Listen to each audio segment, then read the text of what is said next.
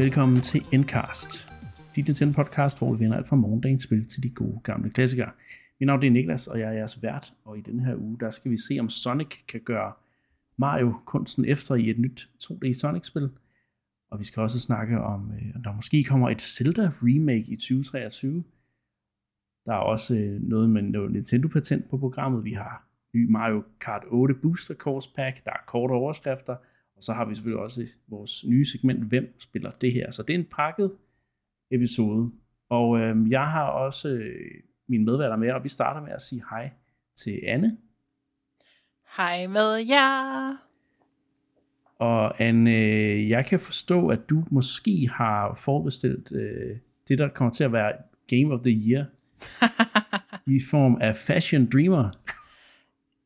Ja, jeg ved ikke helt, hvad der skete, men øh, jeg skulle alligevel ind og forbestille det, der måske bliver Game of the Year, rent faktisk øh, var der kommer på fredag. Og øh, så så jeg det der Fashion Dreamer, at det udkommer også her i, i det samme, på samme dag, og så tænkte jeg, Fashion Dreamer, det er det spil, som vi så i den der altså, berygtede høstfest direct sidste år, hvis jeg husker rigtigt. Ja. Det var det første gang, det blev vist, ikke? Og det så bare ikke godt ud. Og øhm, jeg ved ikke, hvorfor jeg tænkte sådan, det skal jeg da have. Altså, det, det, det der spil, der så dårligt ud, det skal jeg have. Men øh, det skulle jeg så. Så nu har jeg købt det og tænker, at det kan blive en, en sjov øh, rapport, jeg kan afgive næste uge om, hvor dårligt det er. Men, men altså, det er jo lidt sjovt, fordi det, det er jo sådan det, man traditionelt set vil kalde et pigespil. Altså, mm. det, er jo, det, er jo sådan, det, det vil man kalde det gamle dage. Ikke? Fashion, det handler om mode og udklædning og sådan nogle ting. Det klassiske pige-temaer.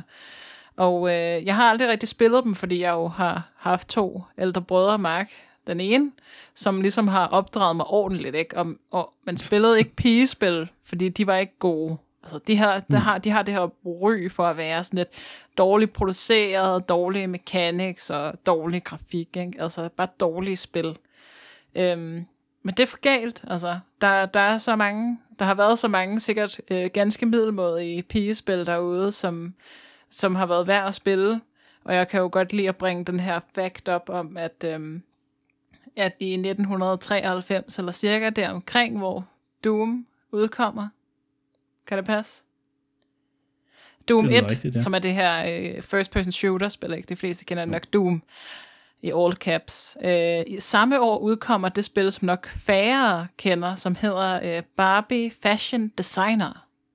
Uh. Og der er den her fact med, at Barbie Fashion Designer, det sælger flere kopier end Doom. Det er ret vildt. Og det, er, det, så det har jeg været rigtig fascineret af de senere år, det her med pigespil, og, og Nintendo har jo også produceret nogle igennem tiderne, ikke? der var de her til 3DS, især til de håndholdte konsoller, som piger lettere har haft adgang til af forskellige årsager. Okay, nu bliver det en helt random pigespil, det var ikke helt meningen, men... det, det er fint. men, øh, men, men der var de her 3DS-spil og, og DS-spil, der hed øh, øh, Fashion Boutique, eller My Fashion Boutique, som var Nintendo produceret øh, som jeg aldrig har spillet, og det er jeg sådan lidt ked af nu. Det er som om, jeg ligesom har misset den del af min, min gaming-opdragelse, som, som, som er sådan lidt, et, ja. Det, det, så nu er jeg hoppet på. Nu hestespil, fashionspil, det hele kastet på mig. Jeg vil gerne spille det. Øh, og det bliver så Fashion Dreamer, der ligesom skal være min entry ind i det. Og det, det glæder mig lidt, og jeg håber, at det kan overraske mig positivt, fordi go pigespil. Jeg glæder mig ret meget til din anmeldelse, fordi øh, ja, det kan jo være, men ved, at det er en undervurderet, undervurderet genre, som ikke får nok, ikke får nok fokus. Men øhm, du skal jo så også lige nå at spille WarioWare, tænker jeg. 100 p, altså ja, det, det, det skal man. Det skal man jo bare. Altså, ja, vi, det, skal det kan være, Fashion Dreamer bliver mere interessant at spille. Det, hvem ved? Ej, du, jeg ved, du er ret stor WarioWare-fan, så må dog. det må vi se. Jeg håber ja. det. Øhm, en anden, jeg også ved, der skal spille WarioWare, øh, det er Mark. Hej Mark. Hej Niklas. Nå, ja, du, du mener ikke, jeg skal spille Fashion det, Streamer, eller hvad? jo, jo, altså, nu kan jeg jo så høre, at, at du har frarådet uh, Anne at, at spille de der dårlige pigespil. Jeg synes godt nok, øh, der bliver smurt tyk på derovre for den anden fløj. altså, øh, det er jo bare fordi, jeg selv var mere fascineret af Doom end Barbie Fashion Designer, men det kan jeg jo godt høre, det er jo forkert, fordi det var jo det omvendte, der var Game of the Year det år, så nu, det bliver jeg bliver nødt til at tage Anne, øh, hvad hedder det, um, det, hun siger til efterretningen. Jamen, så kom der en til Fashion Dreamer og forbestilling der. Men Mark, det er faktisk lidt det, jeg vil spørge dig om. Fordi øh, jeg kan jo øh, forstå, at du har været gæst i et andet podcast oh, hvad i er det? øh, den forgangne uge. Jamen, det er noget værre noget, Niklas.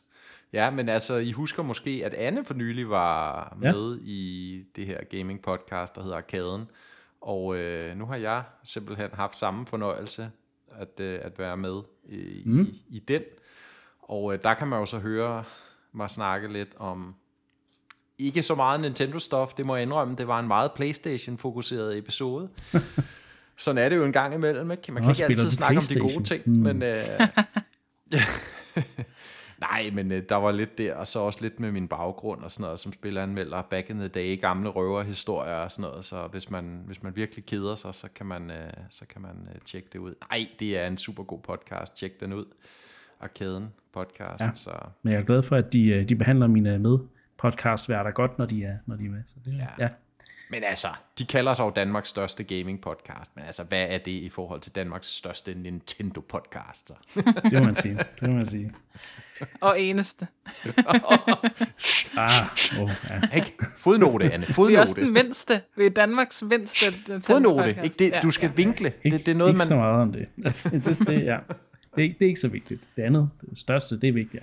Jamen, Ja. vi skal Øhm. huske, vi skal huske jo, vi har peaked højere end dem i leisure-kategorien på Chartable. Just saying. Fordi vi går meget op i, i data og tal her på... Øh. Ja, vi tænker, at vi kan godt overhale arkaden ved det her ultra niche podcast, hvor vi sidder fire timer i træk og snakker om uh, Tears of the Kingdom i op til flere episoder i træk. Altså, hvad er vigtigere end det, Anne? Jeg forstår ikke helt. Nå, ja, men, men jeg forstår det jo heller ikke, men, men der er åbenbart nogle folk derude, og jeg ved godt, det, det kommer også for, som et chok for mig selv nogle gange, altså, hvor at Nintendo ikke er det vigtigste i deres liv. Og det, det er, er jo bare mærkeligt. mærkeligt. Altså. Det jeg kan ikke relatere til det, men øh, ja, sådan er det jo med nogle ting. Man kan også se frem til en, måske en hel times anmeldelse af Fashion Dreamer næste. Nu må vi se. Ah, nu må du ikke skræmme. Og, ja, min, side. min politiske agenda her om pigespil skal tilbage i æderen. Nej. Ja. En lille, øhm, en lille anmeldelse. Vi har også spillet nogle spil til den her uge. Øh, Så, så det skal vi også snakke om. Vi har, vi har en lidt større anmeldelse, vi skal have lavet af et spil, som der er- vist er, der er delte meninger om pizza, men, men inden da skal vi lige snakke om de sådan lidt mindre ting. Fordi øh, jeg har jo, øh, jeg, jeg, jeg afslørede jo sidste gang, da vi snakkede om Mario Bros. Wonder, at jeg øh, kæmpede stadig med den sidste hemmelige bane. Og jeg må øh, krybe til korset og sige, at jeg har givet op øh, for nu. Jeg er fuldstændig stoppet.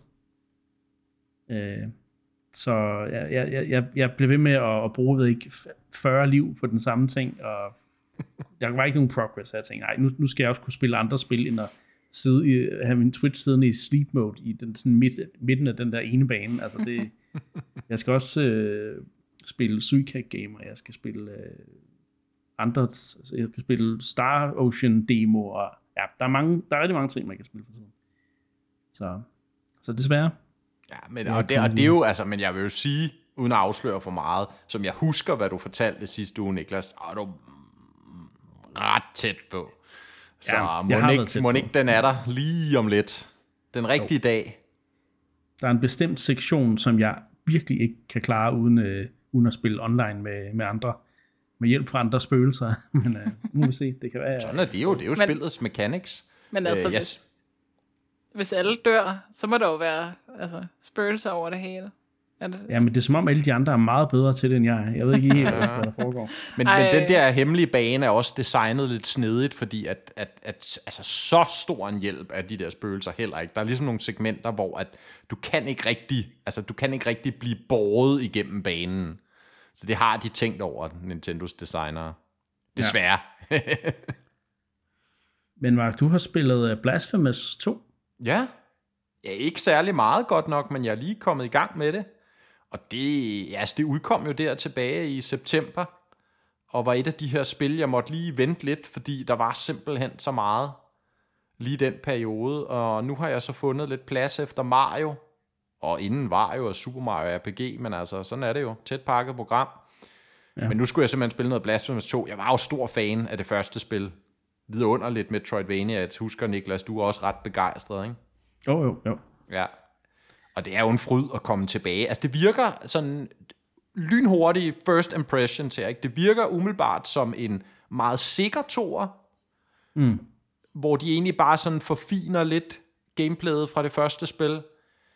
Men altså, hvor er det en fryd? Det spil er jo visuelt bare, jamen det er noget af det smukkeste 2D-grafik, jeg nogensinde har set. Altså, og, det er, og den der stemning, den der sådan øh, romersk-katolske, øh, samtidig med, at det er også sådan lidt hedensk og satanistisk, og, og så skal man jo huske med det spil, spanske voiceovers. Spanske voiceovers. Det gør virkelig en verden til forskel. Jamen, jeg har, jeg har snakket med en del, der har spillet det, også været begejstret for det, og så sådan, jamen, men, men har du husket at spille det med spanske voiceovers? Men det var også klart, hvor skulle man vide det fra? det er det. Er altså virkelig nørdet at gå op til nogen og sige... For, for det første at kende nogen, der har spillet Blasphemous, er jo en ting i sig selv. Men så også være sådan... Husk lige, at det skal være spanske voices. Altså, det, Jeg kan godt se det nu, du siger det, jeg tror, at der er præcis en person i Danmark, der har spillet Blasphemous 2 med spanske voices. Spanske voices. Og det er mig. Og der er ikke nogen andre, der kommer til at gøre det lige meget, hvor mange døre du ringer på, og prædiker og står med den fysiske kopi og siger, har du prøvet at spille Blasphemous 2 med spanske voices? Ja, okay, okay. Point taken. Ja. Men det er fedt. Det er... øh, Ja. Ja, det er en vigtig detalje, når man spiller det spil åbenbart. Så husk det derude, når man spiller Blasphemous 2. Så kan det være, Nå. vi kom op over en person i Danmark, der har spillet Blasphemous 2 med spanske voiceovers. Hvis man er lytter og sidder derude nu og tænker, jeg skal spille Blasphemous, Blasphemous 2 med spanske voices, så skriv lige til mig og se, det gør jeg, fordi at jeg bliver nødt til at have bevis for, at der er nogle andre, der gør det. Ja. Do it. Men Anne, vi vender lige tilbage til Super Mario Wonder. Uh, Super Mario Brothers Wonder. Jeg bliver ved med at, at glemme Brothers-delen. Um, har du spillet videre? Fordi sidst vi snakkede med dig, havde du kun spillet første verden igennem. Jeg har ikke spillet videre. Ej, Ja. ej. Det er ikke, det er ikke godt nok. Øh, Du, har, du har ikke set et billede af Elefant Mario og tænkt, ej, jeg skal lige, jeg skal lige have lidt uh, mere gameplay. Jo, det har jeg sådan set. Jeg vil også, jeg har sådan en idé om, jeg gerne vil spille det. Men kender I det der med, når man har lyst til at spille noget, men så har man lyst til at spille noget andet også? Er det Fae Farm? Nej, ingen gang Nå. faktisk. Jeg har Okay. sgu ikke uh, haft så meget gang i Switchen den forgangne uge. Um, ja, så der har ikke lige været så meget tid til det. Jeg har også siddet og jeg har spillet mit eget spil rigtig meget den her uge, og det har også været interessant. Uh, så så det, det har jeg sgu ikke fornået. Og nu går, ser vi jo ind i en fucking måned, hvor at jeg ved ikke, hvordan jeg skal spille alle de spil. Altså, der er allerede udk- altså det er ikke engang den anden endnu. Det er lige præcis den anden nu. Og der er allerede udkommet altså tre spil, jeg skal spille, der er på min liste, og jeg forstår det ikke, hvordan det kan være så vildt. Og i morgen kommer der to spil, og næste uge kommer der endnu et spil, og altså, hvad, hvad skal jeg gøre? Hvad skal Ja, jeg jeg, synes, det er gøre? ret vildt. Det er virkelig tæt pakket uh, udgivelseskalender lige nu. Så ja, Altså, jeg, jeg får sådan et nyhedsbrev for det der. Jeg kan jo godt lide at plapre om de her wholesome games, som er de her Nå ja. cutesy Animal Crossing-ish spil med glad grafik og sol og glade dage og alt det der. Øh, og der er sådan en, en curator, eller hvad man skal kalde det, en, en Twitter-profil øh, med lavpraktisk, der anbefaler en hel masse af de her wholesome spil. Og de har sådan et nyhedsbrev, hvor de sender ud hver eneste måned, om det er de her wholesome spil, der udkommer i den her måned. Ikke? Og nyhedsbrevet for november, altså det var længere end noget andet. Der er bare tæt pakket med tusind spil, og både på Switch og PC og alt muligt, og jeg ved slet ikke, hvad jeg skal gøre mig selv. Det er forfærdeligt. ja men øh, det er jo et, øh, det er et dilemma, men øh, jeg, jeg er sikker på, at du nok skal få spillet nogle spil. Øh, om Det- ikke andet, så kommer der nogle højprofilerede Nintendo-spil også. Så. Ja. Nu skal vi snakke om et spil, Mark og jeg har spillet. Øh, og jeg var faktisk lidt overrasket over, at øh, Mark sagde, at han havde spillet det, og købt, købt og spillet det her spil.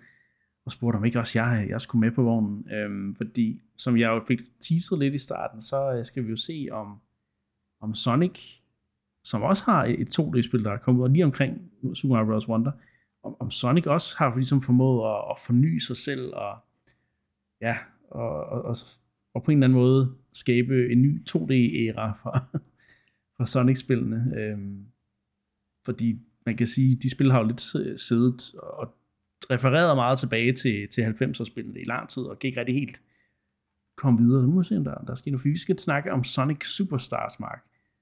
Og øh, jeg er overrasket, men, men måske skulle jeg ikke være så overrasket, fordi du er nyklækket øh, Sonic-spiller.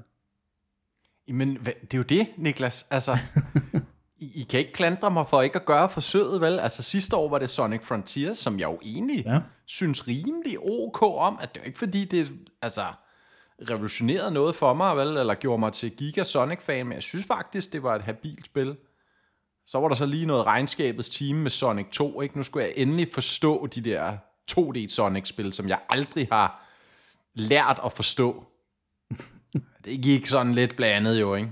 Altså, jeg ja. tror sådan, jeg kunne godt se, hvor at, at, at nogle af kvaliteterne kom fra, men samtidig så havde jeg stadig de der sådan grundlæggende problemer med gameplay-loopet, hvor jeg, jeg synes simpelthen, designet spænder ben for sig selv. Men altså, ja. jeg tænkte, okay, altså, nyt Sonic-spil, og det har fået rimelig god kritik, og ja. altså, øh, godt nok sådan to en halv D, men, men, men, men essensen lader jo til at være old school Sonic. Ja, så nu? det er jo måske lidt for meget old school Sonic på nogle måder. Eller hvad? Fordi, øh, som jeg jo, altså igen, hvis jeg prøver at sætte op imod Mario Wonder, ikke? som jo føles som en helt ny, altså, det, det, det, det, det er sådan en helt ny linje, helt ny retning for 2D Mario. Og så, så starter man Super, Sonic Superstars op, og så er det sådan nærmest som at spille, altså de, de, de går ligesom efter at få dig til at føle det, som om det er Sonic Origins eller Sonic Mania, ikke? Ja, men Niklas, okay, ved du hvad, nu, nu, øh, nu, nu tager jeg hul på byen, ja. ikke? Jeg skrev, du får lov at jeg, jeg, skrev, jeg, skrev, jeg, skrev, jeg skrev noget til god ven af programmet, øh, Daniel, fordi ja. jeg vidste, han havde også spillet Sonic Superstars, og han havde det ret hårdt med det. Og jeg ja. tror, jeg havde spillet lige nøjagtigt i 10 minutter af Sonic Superstars. Så skriver jeg til Daniel. Lige så meget som Mario Wonder føltes som et 30 år gammelt spil på alle de rigtige måder, føles Sonic Superstars som et 30 år gammelt spil på alle de forkerte måder. ej, ej. Prøv at høre, Niklas. Jeg har alle de samme problemer med Sonic. Hvorfor er det her et speed game, når leveldesignet konstant insisterer på at sætte blokader foran mig? Hvorfor trækker kameraet sig ikke i det mindste tilbage? så jeg kan se, hvad jeg laver, når jeg fræser afsted med Sonic med 100 km i timen, så jeg kan nå at reagere, jeg kan nå at hoppe, jeg kan nå at stringe de her ting sammen, så det kan spilles som et speed game. Hvorfor er der collectibles over det hele, som jeg ikke forstår, hvad gør?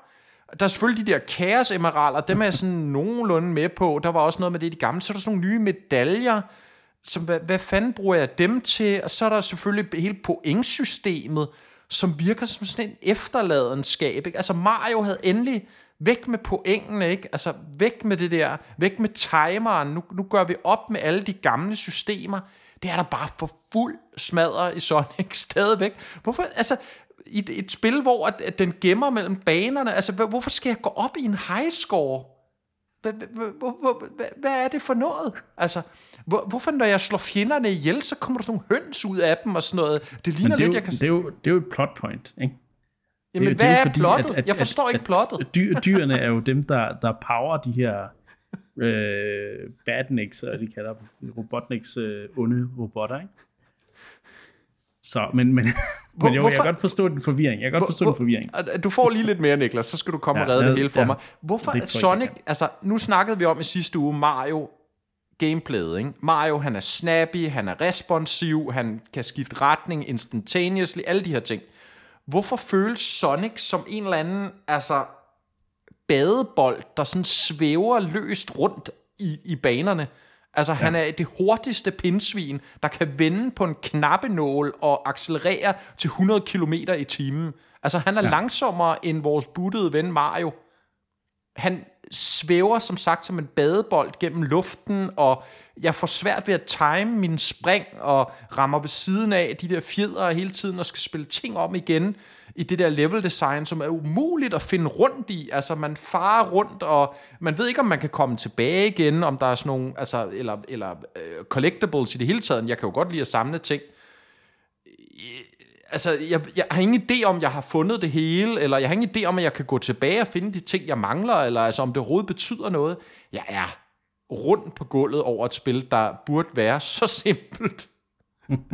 altså, hvad fanden er det, jeg gør galt, Niklas? Du, du kunne anmelde hvilket, hvilket som helst Sonic-spil der. Altså, Jamen, det er det jo det. Øh, en af de store gripes, mange har med Sonic. Og, og så, så... Jeg tror bare, jeg har større tolerance for det, fordi jeg har været fan af den her serie siden, ja, siden 90'erne. Ikke?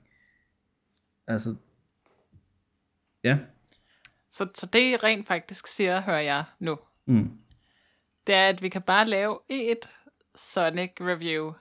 Ingen anmeldelse af Sonic. Og så bare hver eneste gang, der kommer et nyt Sonic-spil, så afspil det her, Mark lige har sagt. Og så vil det gælde for evig tid. Ja, ja både ja og, og nej, fordi altså igen, for, for at sætte det her op, så, så, så problemet med, mit problem med det her spil, det er, at det føles som en tilbagegang fra Sonic Mania, øh, som jo, det, det spil, der kom for, ja, det var snart fem år siden, eller noget, ikke? Som var et fan-skabt Sonic-spil, øh, som nærmest lavet til at, at, at, at fejre Sonic, øh, Sonic, Sonic-serien.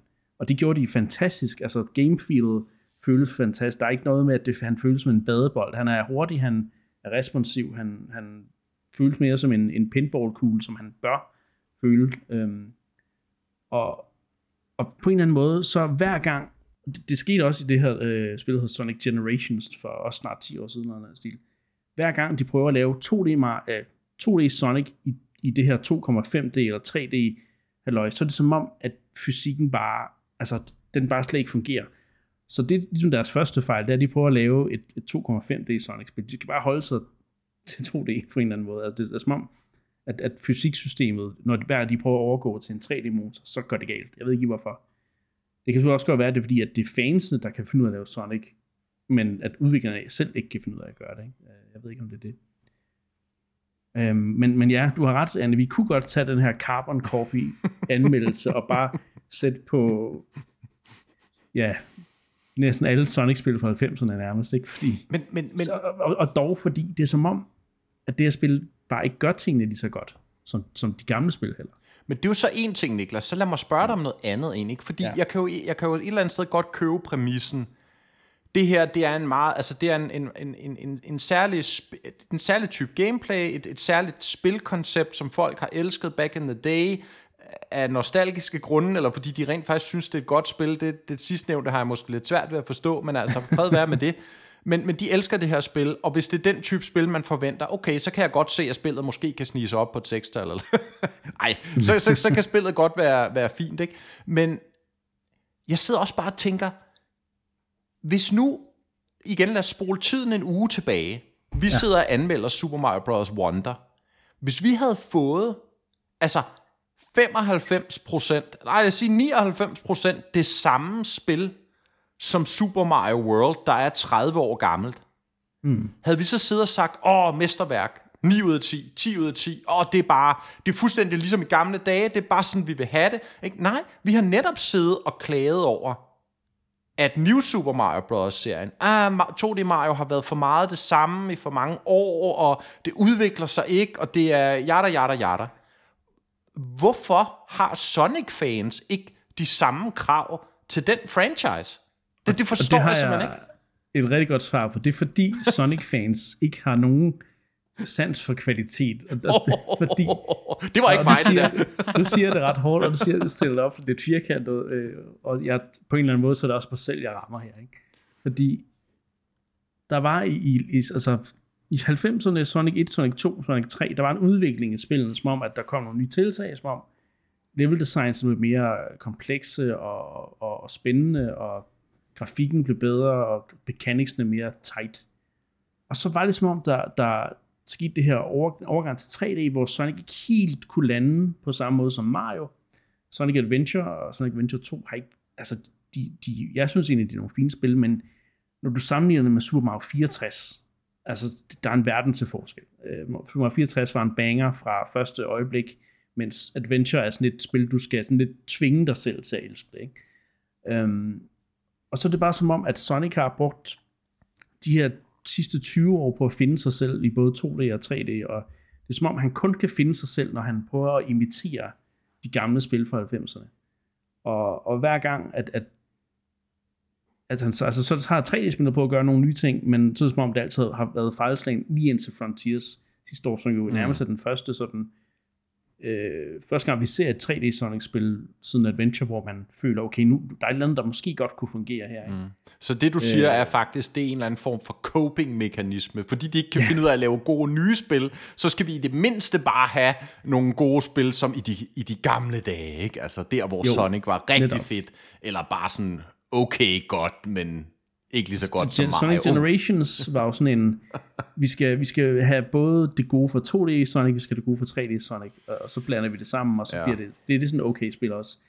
Og så kom Sonic Mania i 2D, og, og der var det bare som om, at der mestrede de her, det her fanskabte spil, det mestrede imitationen, og nærmest, det er som om, at når man spiller det back to back, så kan man godt mærke, okay, mechanicsene i Mania er sådan, som man husker, mechanicsene var i Sonic 2 og 3 men, men altså, så, så når man spiller dem back to back, så ved man, okay, Sonic Mania er bare superior ja. på alle ledere kanter. Og så, er det som, så, for, så fik vi Sonic øh, Origins der for noget tid siden, var, som var en genudgivelse af 1, 2, 3. Og så kommer det her Sonic Superstars, som bare føles igen som om, at, at, at vi går baglæns på den forkerte måde. Ja. ja. Du sagde det perfekt i den der analogi til, til Daniel, ikke? Uh, altså, hvordan kan et spil hvordan kan Mario Wonder føles som det gamle Mario-spil, 30 øh, år gamle Mario-spil, på alle de rigtige måder, og hvordan kan Sonic gøre det forkert, ikke? Altså, ja, jeg forstår det, det ikke. Nej, det er vildt nok. Nå. Men, men lad os prøve at forholde os mere til selve Superstars, og hvorfor det måske ikke føles så fedt. Øh, eller måske er, er, det, er der alligevel nogle ting, som der, der er fede ved det. I don't know. Vi har i hvert fald redegjort for, at, at controlsene og bevægelsen, mechanicsene for det der, for det der plan, altså, det fungerer bare ikke. Altså, det, det er for floaty, det er for... Man har ikke rigtig... Jeg, ved, jeg føler, at jeg har kontrol over Sonic, som jeg bør have. Øh, når han også bevæger, prøver at bevæge sig så hurtigt, øh, som, han, som han gør. Men hvad med banerne? Øh, hvor mange har du spillet af dem, Mark? Mm. Ej, jeg, jeg, tror, jeg, jeg tror, jeg nåede en 5-6 stykker. En honesty. Er, er, det, er det sådan acts, 5-6 acts, nej, eller bare 5-6 Nej, jeg nåede, til, jeg nåede til den der, hvad hed den, pinball zone, eller sådan noget. Okay, pinball ja, det er jo så verden 4, tror jeg. Ja. Men, men det var um, også, som jeg sagde, altså jeg, jeg forstår heller ikke level designet det her spil, fordi nej. det, det igen, altså det prøv, Sonic har jo altid, altid tænkt, er det et speed game? Okay, men så må I lave jeres baner, så jeg rent faktisk har en chance for at spille men, dem men igennem. det bliver først et speed game på anden eller tredje gennemspilning. Men, men det er jo det. Og så er det sådan noget, så, skal, så, så har jeg sådan en gameplay loop, hvor det er trial and error. Så er det sådan, ja. okay, jeg skal memorere alle ting i hovedet, ikke? Og, og, og, og, og mange gange troller level designet der er jo ikke, fordi så er det sådan noget med, at du, du fyrer igennem sådan en loop, og så løber du bare direkte ind i en fjende, eller direkte ind i nogle spikes, eller direkte ud over en kant, og så sådan, haha, okay, prøv igen, Nå, så prøver jeg igen, så finder jeg måske ud af det hopping, altså 10 timer senere, så kan jeg måske speedrun en bane, uden at stoppe op, ikke? Altså, så langt vil jeg jo aldrig nå, vel? Og så, okay, nå, så tager jeg det, så tager jeg det stille og roligt, jeg spiller det som collectible, det er sådan, jeg godt kan lide at spille Mario, det er sådan, jeg godt kan lide at spille mine platformers, men så løber jeg bare konstant ind i det der med, hvornår, altså jeg, jeg føler aldrig, jeg har et overblik, sådan et, et mindmap over, hvordan banerne ser ud. Fordi du farer frem og tilbage i sådan nogle one-way gates og alt muligt andet, ikke? hvor du lige pludselig lukker noget af banen fra. Så tænker man, har jeg misset nogle collectibles? I don't know. kan jeg komme tilbage? I don't know. Det, det føles som om, man nærmest skal glitche sig selv tilbage, hvis man skal, hvis man skal backtrack. Ikke? Så nogle ja. gange selvfølgelig, så skal du så også rent faktisk løbe mod venstre, i stedet for mod højre. Ikke? Hvilket jo også er sådan helt hedensk i 2D-platformer. Men, men altså, det er jo øh, et, et, et godt tip, hvis man skal sådan have overblik over en, en Sonic-bane, så er det, at man altid skal tænke på det øvre, det øvre lag og det nedre lag. Men det er bare meget svært for spillet, og, og sådan, hvis ikke, du, hvis ikke du kender Sonic og har kendt det i 30 år, altså, så er det svært at, at, at sådan overskue det, men selvom du har overskud det, så farer man stadigvæk vild. Så, så jeg, jeg kan godt se den kritik. Jeg, men, men, jeg, men der er, er også et lag bagved, og et lag foran, og et lag imellem, og altså... ja, ja, ja, i nogle baner. Mm. ah, men, men ja. Nu vil jeg Hvad høre, fordi at, øh, ja, jeg er jo ikke en sådan, altså, jeg er ikke en platformer-fan. Jeg er ikke, slet ikke Sonic-fan. Jeg tror aldrig, jeg har prøvet at, at spille Sonic nogensinde, faktisk. Jeg tror faktisk aldrig, jeg har siddet med controlleren i hånden og set spillet et Sonic-spil. Nu vil jeg så høre jer, øh, en sonic connoisseur og en Sonic newcomer, og ikke så meget fan, måske.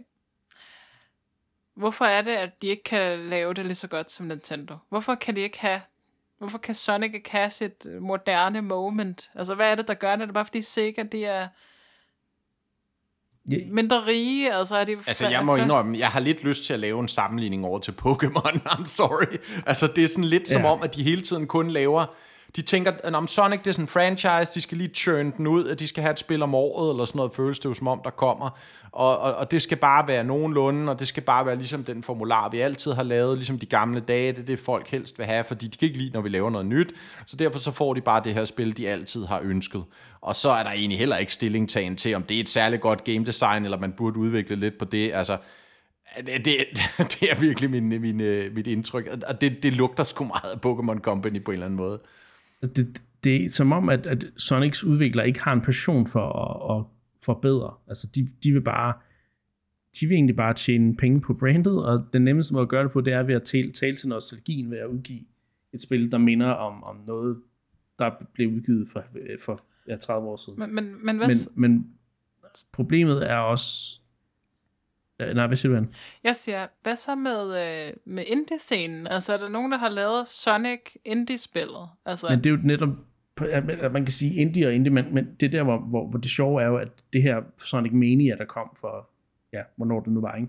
At, at det, var, det føltes både frisk, og det føltes bedre, og man kan sige, det var lavet af fans, så man, jeg tror faktisk, det er en indie-scene, eller en fan, ja, fan creators, der skal til, for rent faktisk at skubbe den her serie fremad, men sikkert bare ikke, så er som om de ikke tør at give dem tøjlerne igen, fordi de måske godt kan se, at det er fansen, der kan finde ud af at lave det gode spil. det, det er jo også absurd, ikke? Altså, det er jo absurd, det er, det, at, at man... Det er mærkeligt. At de så ikke giver dem muligheden for... At, at, at, så er det jer, der laver spillene going forward. De har altså. vist altså. allerede, at de kan lave det. Hvor, hvorfor ja. får de ikke lov til at, at fortsætte med det? Mm. Altså, det, det er de, jo ligesom, at vi har de her, der laver Metro, to Metroid nu, ikke? Øh, Ja, Mercury Steam. Mercury Steam, som har vist, at det kan de godt, og så er Nintendo bare, jamen så får I lov til at have den, øh, hvad mm. kan man sige, den ser jeg ikke, og der har sikkert bare ikke, jeg ved ikke, hvor, hvorfor de ikke kan se, at det er det rigtige, men, men ja, nå. Øhm, men det, det er bare, ja. jeg synes bare, det er så mærkeligt, altså, at der ikke er nogen, hvorfor har der ikke været det der sådan, øh, det her, det var det indie-spil, der virkelig tog Sonic formularen til det næste level, fordi... Uh-huh. Det er et farligt spørgsmål, Måske Anna. det er fordi, at det ikke er en god formular. Åh, oh, Niklas sagde det.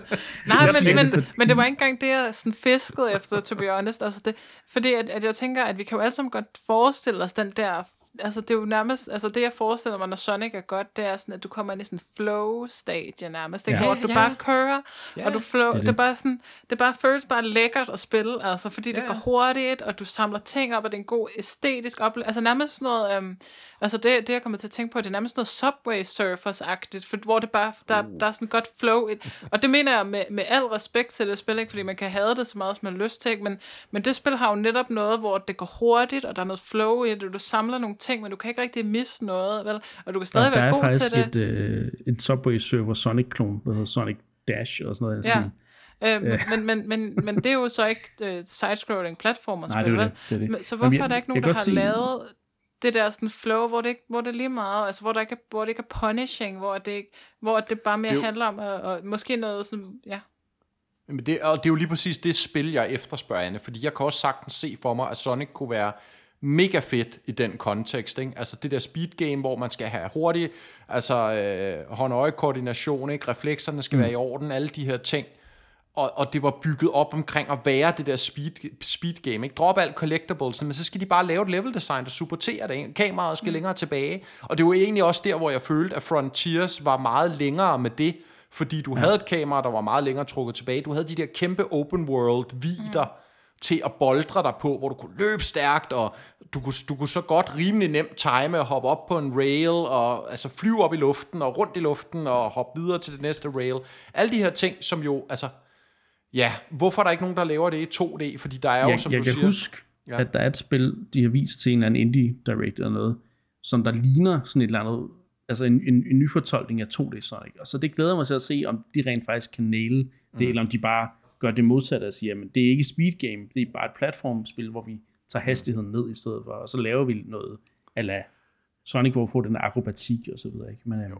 nu må vi se, om, om det kan gøre noget. Men for lige at sige det sidste ord om, om selve Sonic Superstars, øh, så altså, jeg kan, jeg, kan ikke, jeg kan ikke forsvare at sige, at, at det her spil er, er fedt, men på den anden side har jeg det også sådan lidt, som Sonic-fan, der kan jeg også godt, altså der kan jeg godt nyde det på en eller anden måde. Jeg, jeg kan godt sige, altså for zone 1, nej, zone 2, som den der Speed Jungle, eller fanden den synes jeg er ret sjov. Og så er der også den der Carnival øh, ting, som jeg egentlig også synes er meget sjov. Øhm, men det er som Sonic-fan, og det, igen, det er fordi, det, det, det, det er meget klassiske Sonic-baner. Øh, så jeg har, jeg, jeg, kan, jeg, jeg kan sætte pris på spillet som, som nostalgiker, men, men hvis jeg kom til spillet og virkelig vil have den her modernisering og, og, og, og hvad kan man, eller andet, den her fremsynethed for serien, det er ikke det her spil. Det, det, det, og det er ikke sikkert, der skal håndtere den ting. Jeg, jeg tror lidt, at enten skal sikkert have nogle udviklere, der har passion for at lave Sonic, de, enten skal de sætte fans til at lave Sonic-spil, eller også så skal vi have en, en, en, aftager, en sådan, hvad kan man sige, spirituel aftager. Fordi jeg tror ikke, hvis, hvis Sega bliver med på den her måde, så, så kan Sega ikke lave Sonic-spil længere. Altså, de skal bare stoppe. Men det er jo lige meget, Niklas. Det, det har de ikke kunnet i 30 år, og de gør det stadig, og de sælger stadig. Altså, så det er jo lige meget, vi er i fuldstændig deadlock på det her, ikke? Ja. Altså, så det er... Nå, jeg har sagt Men, rigeligt øhm, om Sonic Superstars, jeg vil dog jeg sige, Switch-versionen kører mere eller mindre 30, hvad hedder 60 frames det meste af tiden. Det synes jeg egentlig er, det synes jeg er ret fedt. Man kan godt se på teksturerne, det er ikke det pæneste spil. Edder med, med nogle af de der 3D-teksturer, der er grimme. Men jeg synes, det er fedt, at de har igen, som vi også snakkede med Hogwarts Legacy for nylig, det er fedt, at spillet rent faktisk kører. Øh, mere eller mindre, som det gør på de andre platforme. Det ligner det ikke, men det kører ja, nogenlunde sådan. Så det, det kan jeg godt lide. Ja. Så fan af det. Hvis, som næsten det eneste. hvis jeg må anbefale, fordi nu stiller jeg jo selv det her spørgsmål med, øh, er der ja. et Sonic-like indie-spil derude, som måske kunne genopfinde genren lidt, eller raffinere den lidt? Og, og så kom jeg i tanke om en demo, jeg spillede. Det var så godt nok på PC'en, men jeg kan se, at spillet også kommer på Switch, eller er kommet. Kommer i den her måned, tror jeg faktisk. Som hedder Leica Aged Through Blood. Og nu ved jeg ikke, om I har hørt om det, men det er et øh, spil, hvor du er sådan en øh, øh, kattedame, okay, det lyder virkelig cringe, når man siger det, men du er sådan en sej løvedame, ja, der, øh, der kører på en motorcykel, og så er det ligesom okay. øh, øh, 2D sidescrolling, og så kalder de det et Motorvania, så, så det er jo et Metroidvania i 2D, øh, hvor du kører på en motorcykel, øh, og det handler rigtig meget om, om fart og flow, og, og det du så kan gøre, det er, at du har sådan en, hende her øh, løvedame, hun har sådan en gun, og når du sigter med gunnen, så går det ligesom ind i sådan bullet time slow motion, hvor der så er nogle fjender, du skræmmer. Og det havde nemlig, jeg spillede demoen af det, og det, det virkede rigtig solidt faktisk, og jeg kunne godt forestille mig, at det har lidt noget af det, som, som Sonic også har, når det er godt, altså det her med, at du kan komme ind i sådan en flow, hvor du kører ja. rundt, og det har netop også de der sådan loops, og du kan køre, køre på loftet og væggen og sådan noget. Um, så det kan jeg virkelig anbefale, det, det kunne være sjovt at høre. Næsten fed, allerede federe end Sonic Superstars. Det kunne være fedt at høre, hvad sådan en Sonic-fan som dig, jeg synes om sådan et spil, fordi det har jeg selv ja. overvejet at spille. Og så vil jeg så også sige, hvis man stadigvæk godt kunne tænke sig at spille et Sonic-spil, og gerne vil spille godt i, så, så er det Sonic Mania, man skal ud i, fordi det spil er bare, ja, det er value for money, og det er, det er pis godt. Nå, nok om Sonic. Øh, det, jeg tror, konklusionen er, Sonic kan ikke gøre meget af kunsten efter, øh, desværre, men det kan være, der er en dag, en eller anden dag. Sonic Frontiers, der, der var et eller andet, der var noget, noget, noget potentiale der. Måske er det ikke for sent for, for det blå pindsvin, det håber jeg ikke. Han er stadigvæk, han, han står mit hjerte nær. Nu skal vi snakke om Nintendo. Øhm, fordi vi skal snakke om rygter om et nyt Zelda remake slash remaster. Og øhm, Mark, du, er, du har pulsen på den her historie. Ja. Øh, spændende historie. Det er jo altid spændende, når der er Zelda-rygter, kan man sige. Selvom det ikke er, mange måneder siden, at vi fik øh, et, et, et, et kæmpestort Zelda-spil, så vil vi jo altid have mere. Selvfølgelig vil vi det.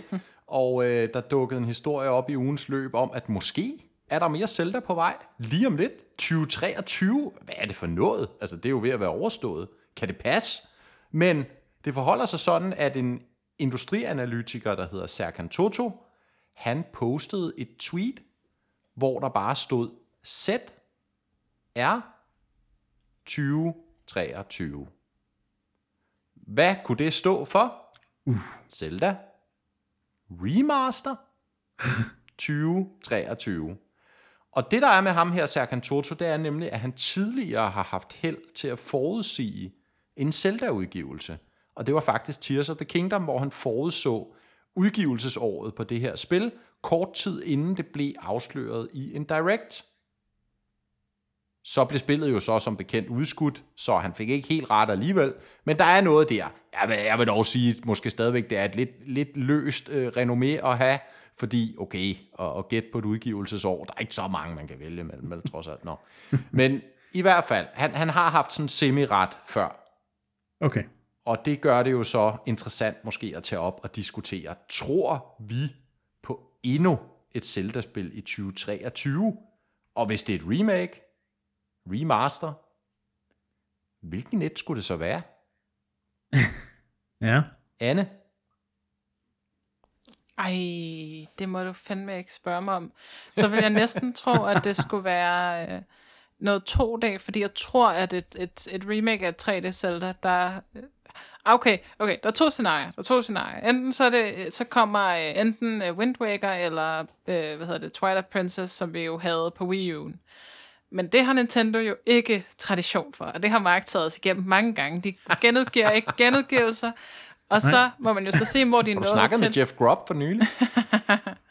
men, øh, men hvor de så nået til i Zelda 3D Remake-rækken, de er jo faktisk nået til Breath of the Wild. Og det tror jeg ikke, det er. Øh, og det er den og, der 4K-demo for Gamescom, Anne. Det er den. Oh, det er den remake af Breath of the Wild. De starter øh, ikke forfra i 3D-rækken. Og det er jo så det. Mit, mit hot take, det er jo, at jeg tror, at de starter forfra i 3D-rækken. Uh. Øhm, eller så remaker de et øh, to-dages Zelda-spil. Jeg, men jeg kan bare ikke forestille mig, hvis det var sådan et full-blown Link's Awakening like Gresso remake, ikke? Altså, så ville det ikke få så kort en, en genudgivelsesdato, eller hvad hedder det, så, så, så ville det ikke blive annonceret så tæt på ud, udgivelsesdatoen. Um, så, så hvis, jeg, jeg tror, hvis det her rygte taler sandt, hvis ZR, som jo i forvejen, altså vi sidder jo her og, og, og trækker efter strå, eller hvad man siger, ikke? For set er, altså, come on. Men, men, men så er det Wind Waker eller Twilight Princess, det er jeg helt sikker på, men, men fordi jeg tror, hvis det var Link Between Worlds, eller A Link to the Past, eller whatever, så, så ville vi ikke, altså, så ville det have, få en, en ordentlig kampagne og sådan noget. Det, det, det tror jeg, altså, vi vil se næste sommer, så måske. Ja. Altså, jeg lægger meget op af, af, af det, du siger, Anne, men, men Øh, altså, altså først og fremmest, jeg, jeg tror slet ikke, det her, det, altså, det har ingen ben at gå på for mig. Altså det, det er, ja, det er et eller andet ønske om, og jeg kan også se ud på YouTube, alle de der Zelda-YouTuber, de er helt op at ringe, og ja, og, kommer der måske et nyt Zelda-spil i 2030, og det får mig til, at, til endnu mere at tænke, ej, du hvad, det, er, det kommer ikke til at ske. Altså, kom nu, altså, vi har lige haft det, det, altså et helt nyt 3D Zelda, og vi har en ny konsol, der kommer næste år, altså, så skal det være igen til sommer, der kommer et eller andet remake eller remaster inden. Øhm, og jeg, jeg, jeg, jeg tror simpelthen ikke. Jeg, jeg tror simpelthen ikke på, at det, det er en ting. Men hvis jeg skulle drømme lidt, så vil jeg jo gerne have et, et, øh, et Ocarina of Time remake. Men så tænker man også, men vil jeg det, fordi vi har en ny konsol, der kommer om meget, meget, meget kort tid måske, så vil jeg jo hellere have det remake på den konsol, ikke? Så ved ikke. Så, så min drøm er måske også bare, at de, de bare, hvis de udgiver noget, så, så giver os de der Twilight, Twilight Princess og, og Wind Waker HD-spil. Øh, jeg tror jo ikke, så ikke på, at den der sampak eksisterer, den der har været rygtet i, jeg ved ikke, jeg ved, fem år eller sådan noget, ikke? Altså det, nej. Hvorfor vil de udgive de, disse to spil sammen til, til 60, ja. 60 dollar, ikke? Altså, jeg, jeg, er lidt, jeg er lidt overrasket, okay. at I er skeptikerne i dag. Hvad sker der? Ja. Prøv nu at tænke du... her. Okay. Hvad har Gresso lavet siden Link's Awakening? Uh, de har lavet... Det er jo spørgsmålet, ikke? Hvilket Zelda-spil er 10 år gammelt i 2023? Er Link Between Worlds. Mm. Er Link Between Worlds simpel 3D-grafik, top-down, ikke det største scope, ude på 3DS kun, men ja, som sagt 10 år gammel. Der findes ikke et remake i forvejen. Det kunne sikkert godt, altså visuelt ligner det jo lidt det, som Gresso lavede med Link's Awakening. Mm. Faktisk, hvis du går tilbage og kigger på A Link Between Worlds. Jeg kunne godt se for mig, at A Link Between Worlds kom tilbage i den der Gresso engine, som de brugte til Link's Awakening. Jeg vil så mm. sige, 2023, hmm, den tror jeg ikke rigtig på. Altså skulle det jo nærmest være altså flødebolleshow, Shadow Drop, eller altså ja. et eller andet i den stil, og der tænker jeg, ah, Doc Bowser ja, og Jeff Keighley, men, de er ikke nok jeg har altid dårlige fornemmelser, men, når, når de siger Zelda og flødebolleshowet. Det, jeg kan ikke. Men, men, men hvis jeg skal lige tage øh, ja. flødebolleshowets øh, parti her, ikke? Vi ved jo godt, at Jeff Keighley kan godt lide at dele ud til sine venner. Alle skal være glade i slutningen af showet. Nintendo, de kommer kun, hvis de får noget. Altså, det ved vi bare time and time igen. er det byttehandlen? Uh. Er det byttehandlen? Jeg ser, hvor du er på vej hen. Game of the Year for Shadow Drop Zelda Remake. ja, hvilken remake er det så? Ej, men det må vi se på. Jeg tror, Jeff han tager det, han kan få, hvis Nintendo dukker op. Ej, jeg, jeg, vil, jeg vil sige, at 2023-delen, den, den er jeg meget skeptisk på. Jeg kunne sagtens se for mig, at der er et Zelda remake på vej. Jeg tror som sagt, det vil et, et perfekt fit vil være A Link Between Worlds. I, det er Gresso, der laver det i den der engine, og det kommer, måske bliver det annonceret til februar Directen. Det kan jo godt være, at Toto her, han har noget forældet information. Det skulle mm. måske oprindeligt have været ude 2023. Øh, så blev Tears of the Kingdom udskudt, ting har flyttet sig rundt, alt muligt. Derfor har de også flyttet det her øh, A Link Between Worlds remake til 2024, som igen som sådan et overgangsspil til den nye maskine. Ikke? Et af de her, de kan slå ind, fordi det er jo selvfølgelig en stor franchise, men grafisk er det jo ikke sådan et spil, man forventer, at det har det bedste af det bedste, det nyeste af det nye, så, så derfor vil det passe godt ind i kalenderen på et eller andet tidspunkt næste år, tænker jeg. Så det er mit bud. Ja, det, den kan jeg bedre købe, vil jeg sige. Jeg tror ikke, jeg, jeg, jeg ved, om jeg køber Link Between Worlds-delen, men øh, det, er jo, det, er jo, det, det er jo bare rent. Vi kan jo spekulere i mange ting, men det er sådan lidt, hvor, hvor, altså, der er jo også Minish Cap, og der er, hvad hedder det, øh, Oracle-spillene og sådan noget, ikke? Selvom nu, når jeg sidder, jeg er i gang med at spille Oracle-spillene, og jeg ved faktisk ikke, om de, vil, om de spil vil, hvad hedder det, øh, connecte lige så godt med, med, med sådan Zelda-gamers nu om dagen. Altså, det er som om, i hvert fald Link's Awakening er sådan mere, det er nemmere at gå til, det, det er ikke så svært, og så har jeg ved at spille de der Oracle-spil, og hold nu kæft, hvor er det svært. Så jeg, jeg ved det ikke. Jeg tror måske, det, det, vil være, det vil være mit argument for, hvorfor de godt ville kunne, altså hvorfor de ville vælge at springe de spil over i hvert fald. Mm. Øhm, men, men ja, jeg ved ikke, igen, måske kan vi også for meget op i de her rækker med, hvad for nogle spil, der er i række og sådan noget. Det er mest, det mest uh, øh, 3D-spillene, der har været det der med, at så er de taget dem slavisk, ikke? Jamen det... of Time, Majora's Mask, uh, Wind Waker, Twilight og sådan men det, det synes jeg lidt, Nintendo har en tradition for. Altså, ja. hvis vi også kigger på Pokémon for eksempel, har kørt præcis jo, den der model, ikke? hvor der skal helst gå x antal år, og jeg er sikker på, at de har siddet og regnet ud, okay, hvordan maksimerer vi, hvor mange år der skal gå, for folk de har sådan fuldstændig forkvaklet øh, nostalgisk forhold til deres gamle Pokémon-spil, og så striker vi, så kommer det igen, ikke? Altså, så genudgiver jo. vi rød og blå, så genudgiver vi øh, Diamond og Pearl og sådan noget, ikke? Altså, det, det virker meget kalkuleret, der skal gå x antal år, og så kommer det igen. Mm. Og der er på en eller anden måde, har jeg lyst til at sige, der er sådan en minimumsregel på de der 10 år, ikke? Det, det har der i hvert fald været med nogle af Zelda-spillene, ikke? Altså senest Skyward Sword også, ikke? Det var på 10-året for det. Øh, 2021, vi fik det, ikke? og det udkom oprindeligt i 11, og Twilight Princess remaket har også været der omkring, jo ikke, da det udkom på Wii U. Wind Waker har været det samme. Altså, der er et eller andet der med sådan en 10-års regel, har jeg lyst til sådan lige, du ved, off the top of my head at, at sige, ikke? Men, men det virker sgu sådan rimelig konsekvent, og igen ikke, altså, A Link Between Worlds er vel egentlig det næste i gåseøjne 3D Zelda-spil, ikke? Altså forstå mig ret, det er selvfølgelig i, altså i design et 2D-spil, men, men det er jo egentlig et 3D-spil, ikke? Altså det er lavet i en 3D-motor. Jo, jo. Og det betyder jo noget i forhold til, hvor nemt man kan oversætte det til en anden 3D-motor, ikke? I forhold til, som du siger, Niklas, hvis det skulle være Minish Cap, det er sprites, 2D-grafik, der skal de til at lave alt om for bunden, jo ikke? Hvis de skal lave, hvis de skal lave det, smide det ind i, i Link's Awakening remake engine for eksempel. Ikke? Så der er noget der med lidt, lidt, lidt lavere effort involveret, 10-årsreglen, og ja, jeg er sgu ja. sikker på den her, venner. A Link Between jeg Worlds. Godt, jeg kan godt mærke, du, øh, du, du Den er jeg varmet op til. Slår slag for den, men ja, ja nu må se. Nu må se. Men ikke i 2023. Nej, nej den, den, der, der skal godt nok ske noget. Øh, der skal være noget flødebold involveret, eller der skal være Twitter shadow drop. Det, jeg, det tror jeg ikke med et Zelda-spil, det kunne jeg ikke se. Ja, og apropos nærmer vi os jo flødebollesæsonen, ikke? Ej, det er ja, ja, det gør vi. Jeg elsker... Både vores egen, men også... Øh, ja. Altså, jeg, jeg regner med, at jeg skal sidde op hele natten igen. Jamen, det har spredt sig. Det har spredt sig. Ikke mindst fordi, at jeg jo skal se med egne øjne om, at Tears of the Kingdom kan gøre det umulige. Ja, og det bliver så spændende i år, ikke? Det, altså, vi troede, den var hjemme, ikke? Altså, det kunne ikke ja, blive vildere. så er det bare Og så er det bare det været årrødt. Altså, fucking årrødt. Altså, det er Men helt vildt. så kom The Case of the Golden Idol igen. og så kom Mario Wonder, ikke også, Mike? Ja.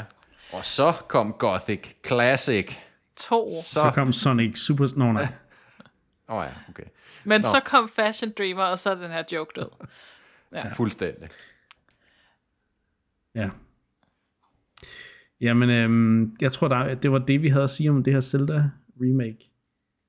Øh, men der er flere øh, sådan spændende ting, vi, som jeg hele tiden har sagt, et af de store temaer nu, det er jo Switch 2, øh, både rygter, men også sådan, ja, hype og den slags. Og øh, et nyt Nintendo-patent har fået øh, folk til at, at være sådan lidt, uh, hvad er nu det her for et patent, og er det noget, der har noget at gøre med den næste konsol og ting og sager? Anne, øh, ja. take it away. Jamen, jeg så den her nyhed og tænkte, fuck, hvor fedt, mand. Nu begynder det. Nu begynder sæsonen for, hvad bliver den næste konsol, ikke? Og vi har jo du mener ikke, den er begyndt endnu, eller? Nå, nej, men altså, det begynder at spidse til, så lad os sige det sådan. Ja, ja. Um, og vi har jo været helt sikre på, at det, det bliver bare en Switch 2 clean upgrade. Alle skal, der skal være clean kommunikation, der skal være øh, nem overgang, alt det der. Og så dropper Nintendo lige sådan et patentregistrering, eller hvad sådan noget hedder, hvor de patenterer en dual screen detachable device, som de kalder det. Altså en, en, en, et device med to skærme, hvor at den ene skærm kan tages af. Og det øh, ryster jo ligesom vandene, eller posen, eller hvad man skal sige, i forhold til, hvad for nogle rygter vi så kan, altså hvad, man, hvad for nogle tanker, det sætter i gang hos mig i hvert fald, fordi jeg har jo hele tiden, altså Wii U'en dem, de eneste mennesker, der købte den, har nok også et ret nostalgisk forhold til den, ikke? Det var ligesom prototypen, ikke? Det, det, og det var ligesom DS og hjemmekonsol i en, ikke? Altså, og Switchen virkede som om, den havde noget af det, men hvad, er det, hvad var det, Switchen ikke havde? Det var den her skærm, du kunne sidde med, der ligesom kunne give den her helt nye type øh, synkron øh, gameplay, ikke? hvor der en sad med, med, med Wii U-controlleren, som havde en skærm på sig, og så sad de andre med Wiimote eller whatever. Ikke? Og det, det lykkedes aldrig for dem, og de fik aldrig rigtig vist frem, hvad det man kan bruge det her teknologi til. Ikke? Øhm, og der var en, en, en fabelagtig synergi med Nintendo DS'en, som jo også havde to skærme. Ikke? Og nu, nu ser vi så det her nye patent, som har som er en konsol, og på patentet ligner det rigtig meget en DS. Øh, det, nogle af de, de, de sidste versioner af 3DS'en. Øh, som så har, hvor man, man, man kan tage den øverste skærm af. Og øh, så bliver der så beskrevet sådan noget med, at, at det man så kan gøre med den, det er, at du kan tage den øverste skærm af, give den til en anden person, og så kan den anden person spille wireless med den, med den der har den nederste del af skærmen, eller hvad man skal sige, ikke? Øhm, og så kan man se, hvad, hvad ændrer det ved rygterne? Tror vi stadig fuldt og fast på, at den næste Switch bliver bare en Switch, eller kunne de finde på at lave et device, det som det her? Og selvfølgelig tror jeg, uanset hvad, det kommer til at minde rigtig meget om en Switch. Men kunne man forestille sig, sig en dual Switch DS, hvor du kan attache controllers både i bunden og i toppen, sætte den ene i dokken, streame til den anden. Altså, i, mine idéerne i mit hoved går jo helt amok, ikke? fordi jeg har... Ja. Hvad siger du, Mark? Jeg er gået helt øh, sølvpapirshat nu. Ja, jeg synes godt nok, det udviklede sig, som du beskrev historien. altså, jeg tror, det er jo sjovt at sidde og drømme om alle de her ting, ikke? Og, og det man jo bare skal huske på, det er, at de her Nintendo-patenter, de dukker jo op med, med mellemrum, ikke? Og typisk så dem, der ligesom bliver offentlige, altså har jo ikke noget at gøre med den næste maskine, fordi altså, det vil være en kæmpe fodfejl, som Nintendo selvfølgelig ikke begår. Så jeg tror ikke, man skal regne med, at det er, er mm. altså, men det, det, som Switch 2 er. Men derfor kan der jo det, godt være noget af teknologien, de kunne bruge. Jeg tænker også på det her med, de beskriver, øh, jeg ved ikke, om du nævnte det, Anne, det der med, at der er en touchskærm på bagsiden af devicet. Ikke? Så ligesom en 3DS, du kan lukke den sammen, det her clamshell design, og så ligesom på ydersiden er der sådan en touchskærm. Det er jo sådan et meget interessant upgrade, som man godt kunne forestille sig, Switchen havde måske. Der var noget touchskærm på bagsiden, ikke på en eller anden måde. Altså, vi har jo set PlayStation controller have de her den touchpads på fronten, ikke? men det er også blevet moderne med de her controller, der har triggers og andre ting på bagsiden, man kan interagere med på en eller anden måde. Ikke? Så der kunne godt være noget der, ikke? Altså, man ligesom kunne røre ved den på, på, på ryggen. det lyder forkert. Men altså, øh, man, man, man, der kunne være touchskærm på bagsiden, ikke? Det, det tror ja. jeg er spændende. Jeg vil gerne uh, counter, nu, nu kom du lidt videre fra det, men du sagde det der med, at, at, at Nintendo, de, øh, de, de viser ikke der, altså, der patenter for deres endelige konsoldesigns, før mm. den udkommer. Ja. Og jeg var tilbage og google, Nå. øh, hvad hedder det, NX-patenter, ikke? At Switchen hed jo NX, mens den stadig var rygteform, ikke? Så tænkte jeg, hvis jeg lige skriver NX-patent, så kommer der sikkert alt muligt fra 2015 og 16 frem, og det gjorde der. Alle mulige patenter, og masser af dem, som ikke ligesom øh, kom ud, og, øh, altså alt det er blevet realiseret, ikke? For eksempel sådan en controller, der også var en skærm på samme tid, sådan nogle ting. Men det jeg så fandt, det var, at der var et patent fra 2016, der kom frem med, hvor at, øh, der blev vist øh, detachable controllers fra, fra en DS-lignende device. Og, og den lignede ikke en Switch overhovedet, altså meget, meget, den lignede faktisk meget ikke en Switch, og det tror jeg er helt bevidst, ikke? fordi det vil jo netop være at, at spille hele hånden, ikke? inden den er udkommet. Sådan ser meget mærkeligt ud, sådan nogle controllers, der ligesom stikker ud i hver side. Men, men der er blevet fejlet et patent på detachable controllers på, på en konsol. Så, men der er også blevet øh, fejlet alle mulige andre patenter på alle mulige weird teknologier, ikke? så man kan jo ikke vide nu, med det her noget, de har eksperimenteret med, kigget på, det er det jo givetvis, ikke? Altså det kan også være noget, det er noget gammelt noget, det her, ikke? Men, men man kan ikke vide, hvad, hvad, hvad tager de med videre, og hvad tager de ikke med videre her, fordi at, at det har vi bare his, eksempler på historisk, kan jeg så fortælle nu, at, at de har vist noget, der så endte op på en koncert. Men ved du så, Anne, om det patent, altså det kan godt være, at det er blevet registreret i 2016, men det er jo sådan noget med, som jeg forstår, du kan godt, til, altså du kan godt hemmeligholde patentet, indtil du så vælger at offentliggøre det på et senere tidspunkt, men derfor er det sådan set stadig blevet registreret ved patentkontoret i 2016 for eksempel. Så... Jamen, artiklen var fra 2016. Okay. Men hvornår 2016? Ah. Det kan jeg lige slå op. Uh, nu bliver det meget der vigtigt også, her. Ja. Der er også en, en trailer, der kommer ud det er rigtigt, Niklas. omkring Switchen. Sådan i september, oktober, ikke? mener jeg. August. Okay, okay. Jamen det, ja, Lige mener, det er i hvert fald før den trailer kom ud. Er helt så nu, nu, nu bliver der brygget på ja. nogle, nogle vilde ting, så kan jeg fornemme. Men, men jeg tror også, altså takeaway er, at, at det er ikke 100% den nej, form, nej. vi ser det i, så vi kommer til, men det kan jo godt være, at vi kommer til at se noget af den sådan funktionalitet på den næste maskine. Altså der, ja, vi ved jo det, alle sammen, at der ligger et, et guldbibliotek af spil på DS'en, ikke? Og en, en, en konsol, der på en eller anden måde kan operere med to skærme, vil bare Jamen, give altså... nogle muligheder for at genudgive Switch øh, øh, DS-spil. og så videre. Og, og, og man ved jo, Nintendo er jo, har jo ikke for sjov lavet Wii U, ikke? De har jo haft nogle designidealer, nogle mål med, hvordan den kunne blive, ikke? Altså, og, og så kan de hurtigt se, okay, det, det bliver ikke den her gang. Men, men kunne de finde på at gøre det igen? På en eller anden måde. Jeg har jo tidligere teoretiseret, at, at kunne man have en Switch, der kunne streame direkte til dit tv, så du egentlig sad med hele konsollen, når du spiller på den, og så streamer den til dit tv. Måske bliver det muligt i fremtiden, og så vil man kunne lave DS-port eller Wii U-spil i teorien, ikke? Så vi spille Nintendo Land igen. Det er en mulighed, yes. ikke?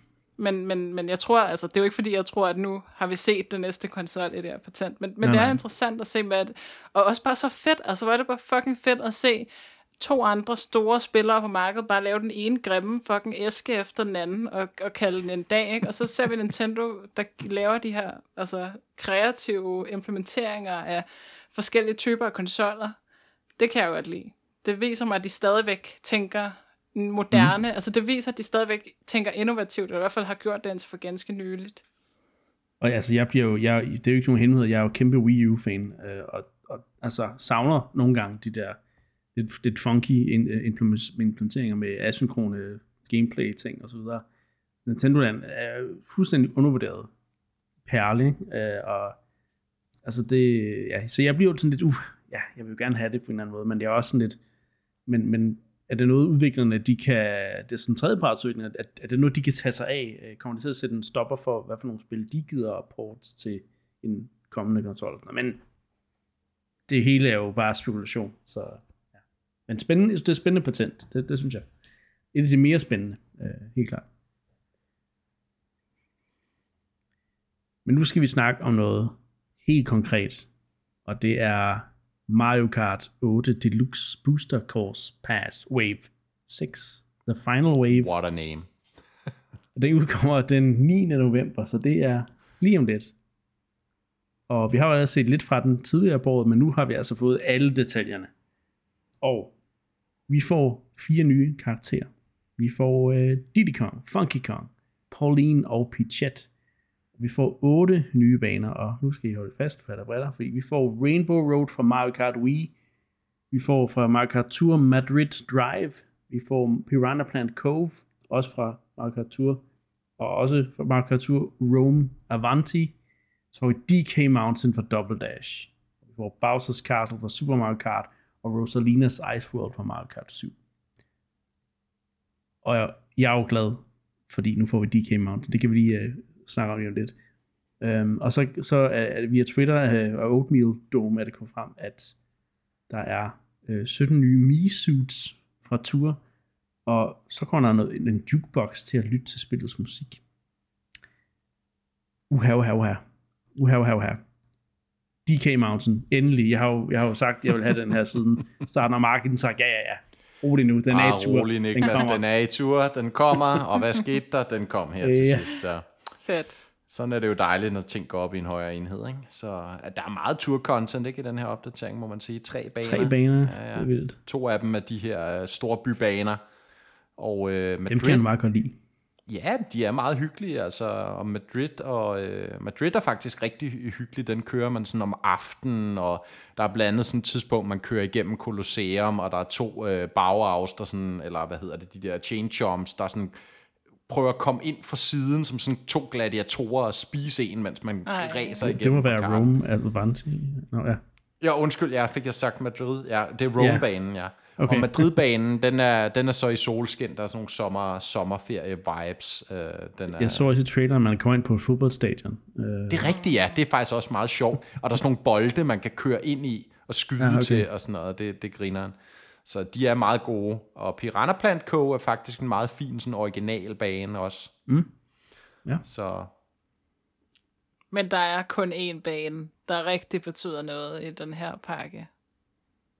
Nå, hvad er det for en? Og det er DK Mountain? Det er DK hvad? Mountain. den er du også på, Anne. ja, den er sådan, det er en banger af en bane. Det, det er, er det virkelig. Jeg kan også huske, at den, hedder, den var med i Wii-udgaven. Øhm, men ja, Rainbow Road for Wii, den mindes jeg også er en af de bedre. Øh, den synes jeg er ret skidt, Eller... men øh, ja. ja. okay.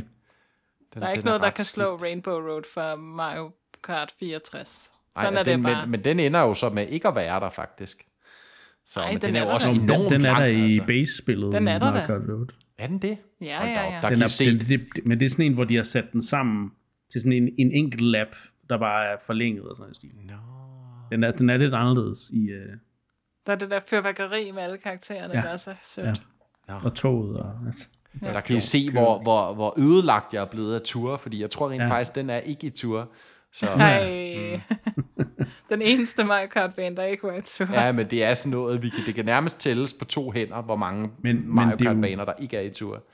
Det er det sidste Mario Kart-content, vi nok får i den her generation, ikke? Det er Er det ikke faktisk ret vildt. Ikke? Sidste pakke til Mario Kart 8 Deluxe. Tour er jo som bekendt sat på vågeblus. Ikke mere nyt content. Hvad skal der blive af Mario Kart? Altså, Jamen, Det ved du jo godt, Mark. Der skal jo komme... det ved jeg jo, for jeg har jo ny- sagt det i seks år. Det ved I. Der skal komme en ny konsol. Switch 2 launch til... Det kunne det, jo det er meget vel blive, ikke? Ja. Om et, øh, om, et, om et års tid. Vel sagtens. Ah, Jeg mindre glæder mig til at spille den her nye pakke med manklopperne. Og så må vi jo så se, om vi kan holde, holde liv i Mario Kart 8 Deluxe, selvom der ikke bliver ved med at komme nye pakker.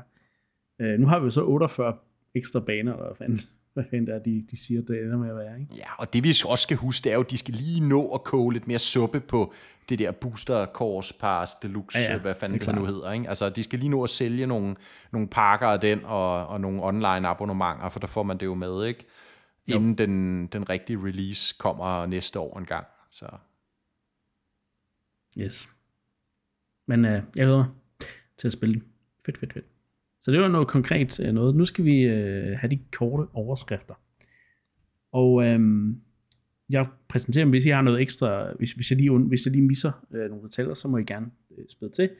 Men uh, den japanske elektronikkæde Big Camera får en særudgivelse af Super Mario RPG remaket, der jo kommer uh, senere på måneden, hvor spillet kommer i en Super Famicom-lignende æske. Så det ja, en den er så flot. SNES-udgivelse. Ja, det er så cool. Kunne de ikke også gøre det samme her, mand? Åh, hvis det lignede en original PAL Super Nintendo-udgivelse. Åh, oh, jamen altså. Gør det, Nintendo. Kom nu. Men det sker jo nok ikke, desværre. Men Det det- får importere. Vi får en kedelig Switch standard-æske, sikkert uden reversible cover art og det hele. Øh. Ja, hvad sker der? De kan godt lige øh, tage sig lidt sammen, ikke? Med de der æsker der. Ja. Bare der var en Big Camera-agtig kæde i, i EU, der kunne uh, gøre noget lignende, ikke? Ja. Ja. Men det, det, det er jo bare sådan en sjov lille, lille ting, og, og så kan man jo også over, at det ikke kommer til, til vores Jamen, så, skal, så er vi ude i, skulle man, skulle man importere den der? Ja, det er det. Det er det. Ja. Det kunne man, jeg kender folk derude, der godt kunne finde på Find- at finde på importere sådan nogle specielle udgaver fra Japan. Det er, det, er- det er set før, øh, synes jeg. Alt for mange penge. Ja, jeg nævner ingen navn, men nej, øh, nej, nej, nej. Det Jeg kender faktisk en, der er i Japan, mens det udkommer. uff, så kunne man jo godt lige sige, hmm, kan du ikke lige købe, købe med? ja. Nu skal vi snakke en lille smule WarioWare Move It, som jo kommer også i den her måned. Meget snart. Det, det er jo, ja, faktisk omkring udgivelse, ikke? Af det her øh, afsnit. Det får ikke de bedste, øh, altså det, det, det, vi er ikke oppe i, i, i samme øh, metascore-lag som uh, Super Mario Bros. Wonder og, og så videre. Vi, vi er helt nede på en metascore på 76. Og det er åbenbart motion controls og øh, spillets korte længde, der, der, der, der trækker ned. Mark, det må gøre lidt ondt at se øh, den score. Ja, men du ved, WarioWare er lidt en misforstået serie jo, ikke? Og, oh ja. ja. og, og True. det kan jeg så udvide til, at motion controls er lidt en misforstået øh, kontrolmåde, eller hvad vi skal kalde det. Der er, jo Der er meget, der er jo meget hate på motion controls helt er generelt der. jo ikke, og meget had til, til Wii-generationen og Waggle og alle de her skældsord, vi kan kaste efter det. Og jeg har jo altid insisteret på, ah okay, bevares, der, der, der var nogle dårlige Waggle-spil, så, så, så langt skal jeg heller ikke gå.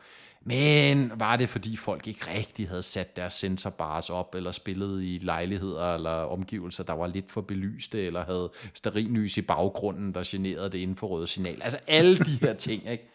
Jo, jo. synes jeg, fordi der, jeg havde fandme sjov med mange af de der bevægelsesspil, øh, og, og, og ikke mindst jo mit absolut yndlings WarioWare-spil, som er Smooth Moves. Øh, ja. Og det må man jo sige, det brugte den bevægelsesfølsomme kontrol. Øh, så, så, så, og, så og Move ja, ja. vil jo gerne være lidt smooth moves, ikke? Det er jo det. Og ved du hvad, hvis heller ikke det fungerer ordentligt, så er det alligevel grineren, fordi man står der med controlleren og kommet ned i underbukserne, og hvad fanden man har. Det er jo så, så whack, ikke?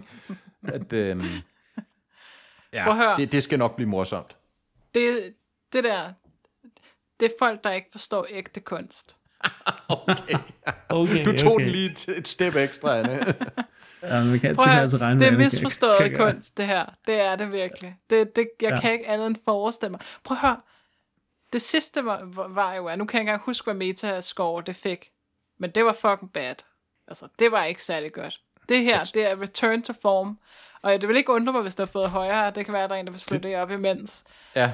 Og, og det, jeg tror, Mark har så fucking ret i det. Altså, folk synes, det er mærkeligt. Folk synes, det er kort. Altså, kort, det er jo lige meget, du skal bare spille det multiplayer. Det er et multiplayer-spil. Det, det altså, du skal ikke spille det alene. Fuck, om det er kort, altså.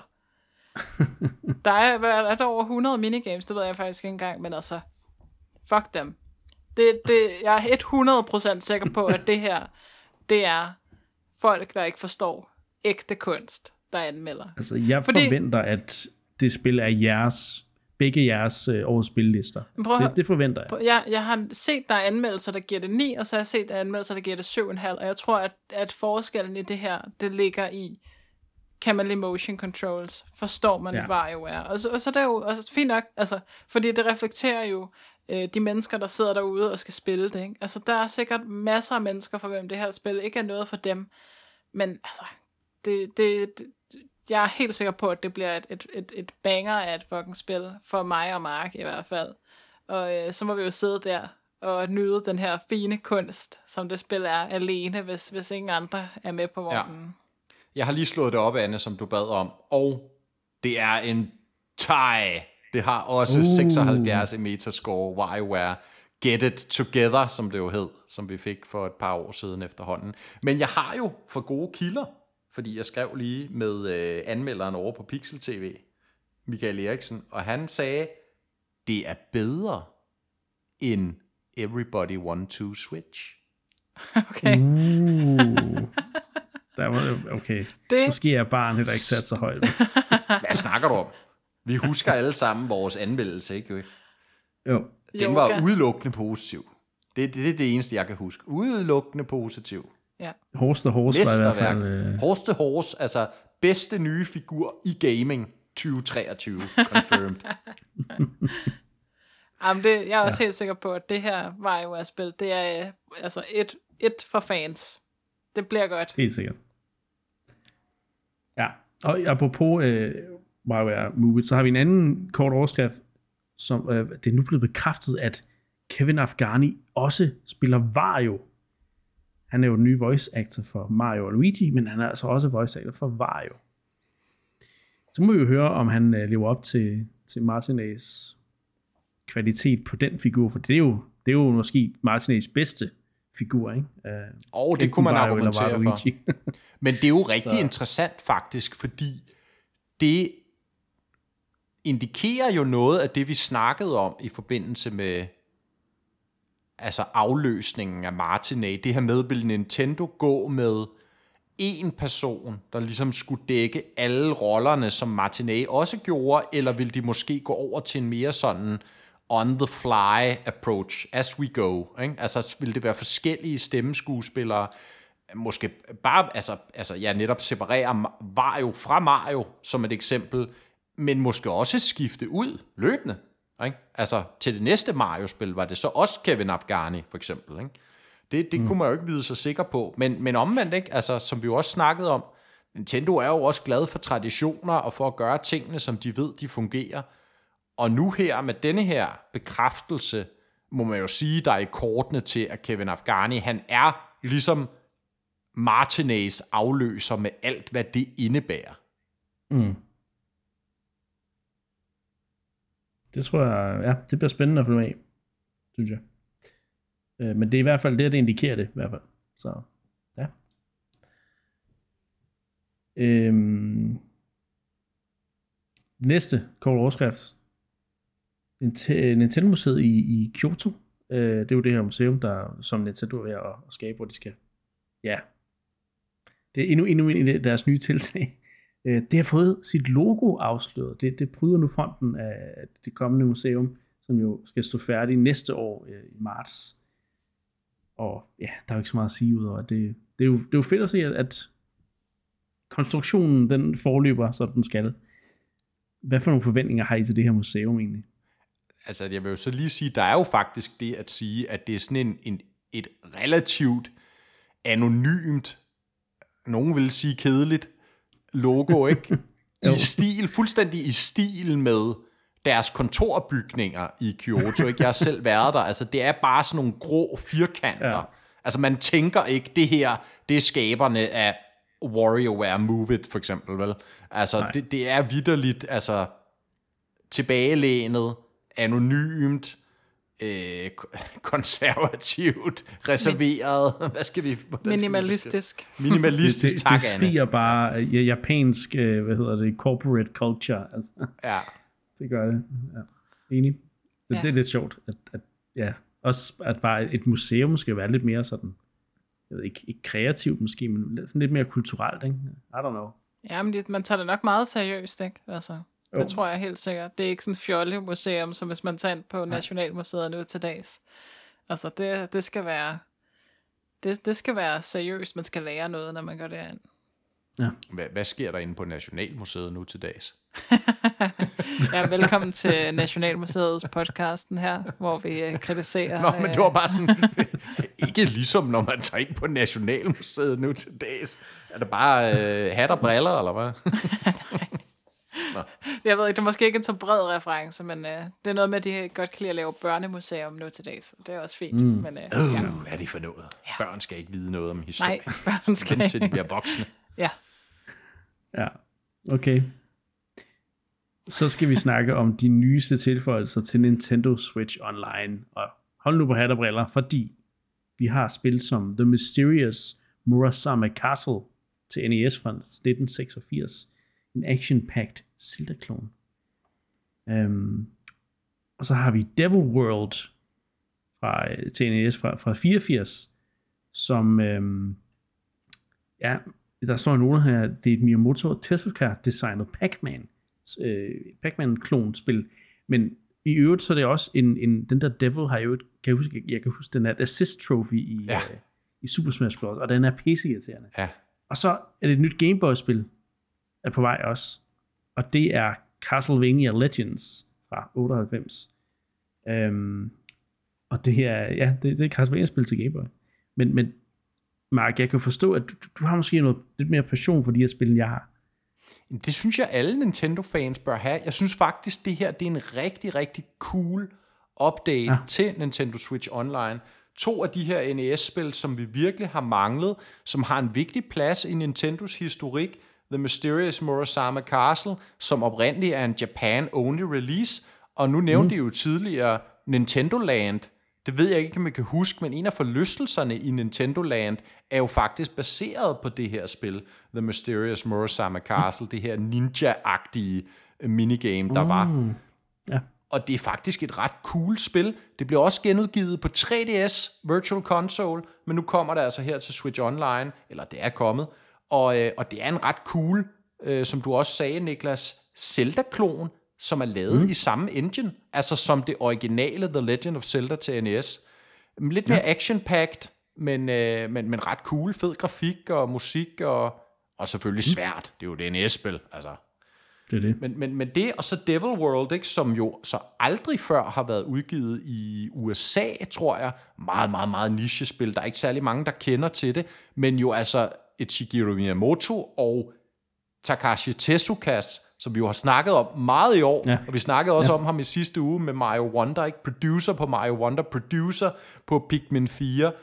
Tezuka, hans første Nintendo-spil er det her Devil World, og det er bare en rigtig, rigtig, rigtig sløj Pac-Man-klon. Det må man sige. Jeg havde ikke spillet det før, men jeg gik lige ind og spillede det her i ugens løb, puha, det var altså lidt op ad bakke, vil jeg sige. Og som du siger, Niklas, ham der djævlen, han er rigtig irriterende, fordi det han jo gør ja. i Smash, Det er det der med, at han flytter sådan kameraet ja. op og ned, så man ikke kan se, hvad fanden der foregår. Og det samme gør han i det her Devil World, ikke? Så det forestiller jeg at spille Pac-Man, hvor han så hele tiden sidder oppe i toppen og sådan skubber kameraet op og ned, sådan, så du ikke kan se, hvad fanden du laver. Altså, det er voldsomt frustrerende, elendig ja. game mechanic.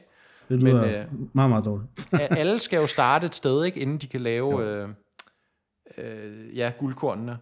Og så, det og her... så kan jeg forstå, at det, det der Castlevania-spil, det er et udskilt Gameboy-spil. Ja, det er noget lort. Eller hvad? Hvad med at spille det? det ser heller ikke særlig godt ud. Altså, jeg var lidt skuffet, da jeg så, hvad Gameboy-spillet var. Ja. Og det, der jo er lidt fisen, det er, at der findes jo rent faktisk øh, gode Castlevania-spil til Game Boy.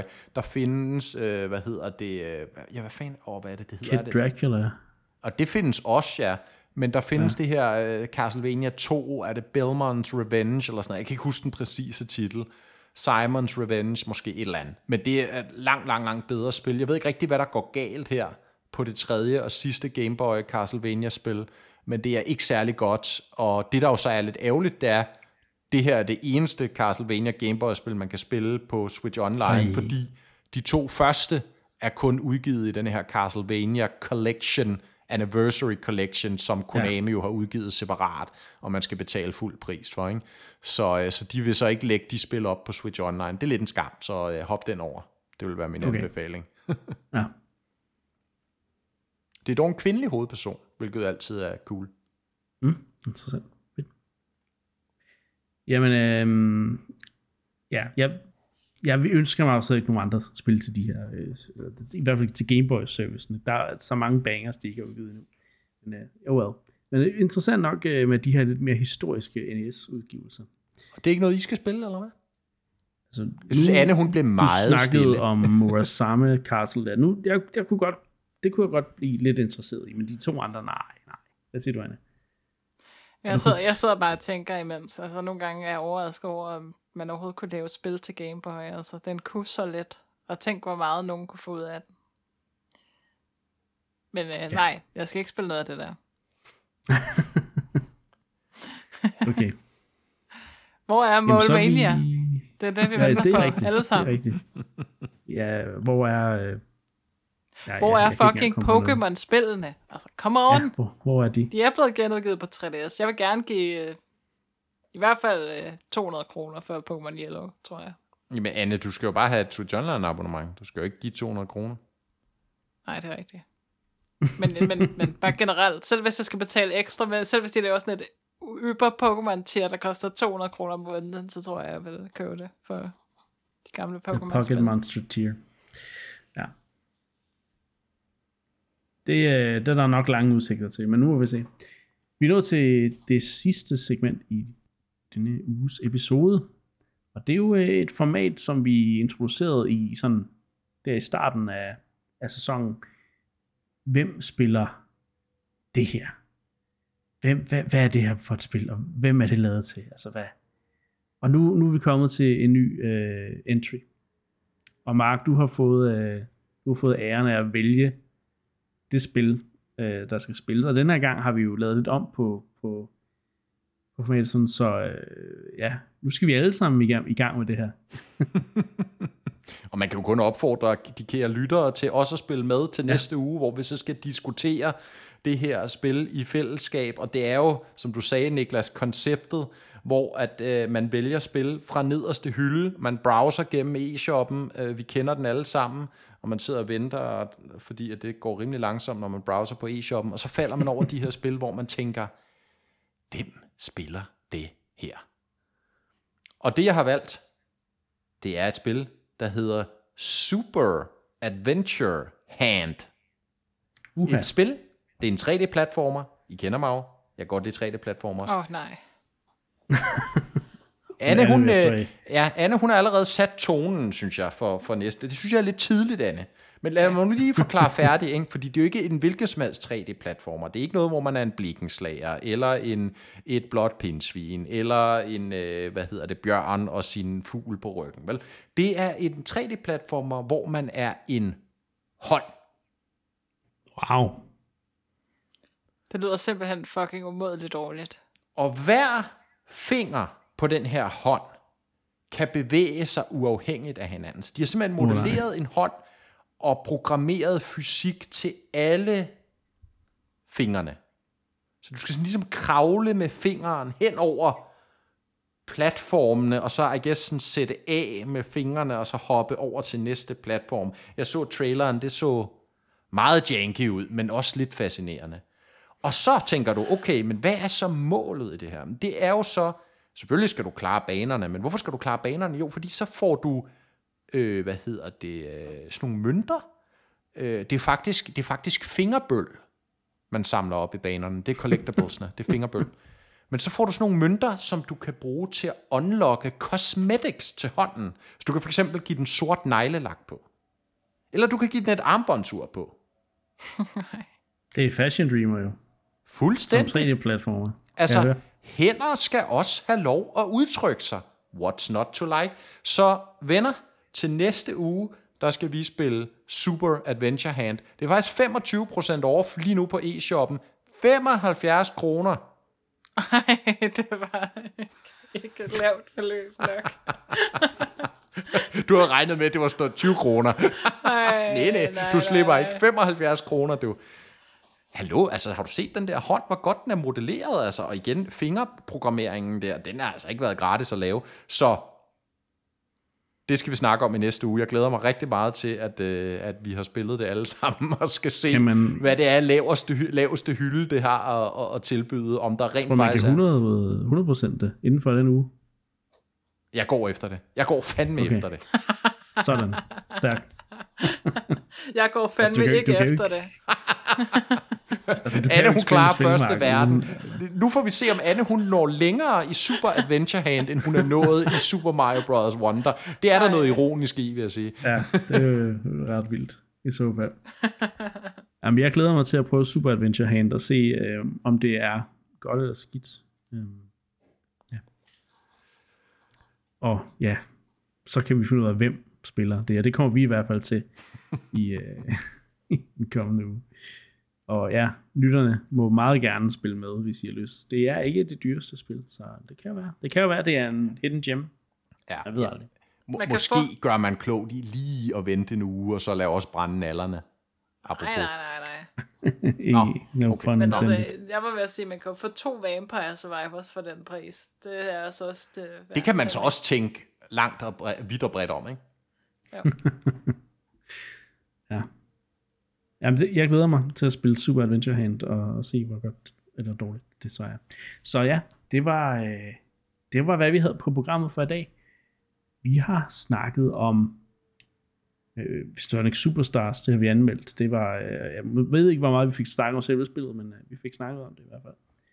Vi har snakket om det her Zelda remake rygte, der måske kommer med Zelda remake i 2023. Vi er måske skeptiske omkring, det bliver i 2023 eller hvad og hvad for et spil der må er, og om der overhovedet er øh, tale om, at der udkommer noget. Nintendo har, øh, der, der er kommet et Nintendo-patent frem med et 3DS-lignende device med to skærme, man kan tage fra hinanden, og der er touchscreens, og der er, ja, men der er mange spændende ting i det her patent. Vi har snart Mario Kart 8 Deluxe Booster Course Pass, Wave 6, som kommer snart, og øh, så har vi haft de korte overskrifter og det her, hvem spiller det her. Og så skal jeg huske at sige, at I må meget gerne Giv os et øh, thumbs up, eller et like, eller hvad de hedder på forskellige platforme, der hvor I bedst kan lide at høre en cast. Det vil vi blive meget glade for. Ja, hvis I kan lide det selvfølgelig, så ellers giver I et thumbs down. Hvis I ikke kan, så er der thumbs down, øh, man også kan gøre øh, visse steder. Men vi håber selvfølgelig, at øh, det er i den opretgående øh, retning. Så nu er der ikke andet at sige. En tak, fordi I lyttede med, og så bliver vi næste gang.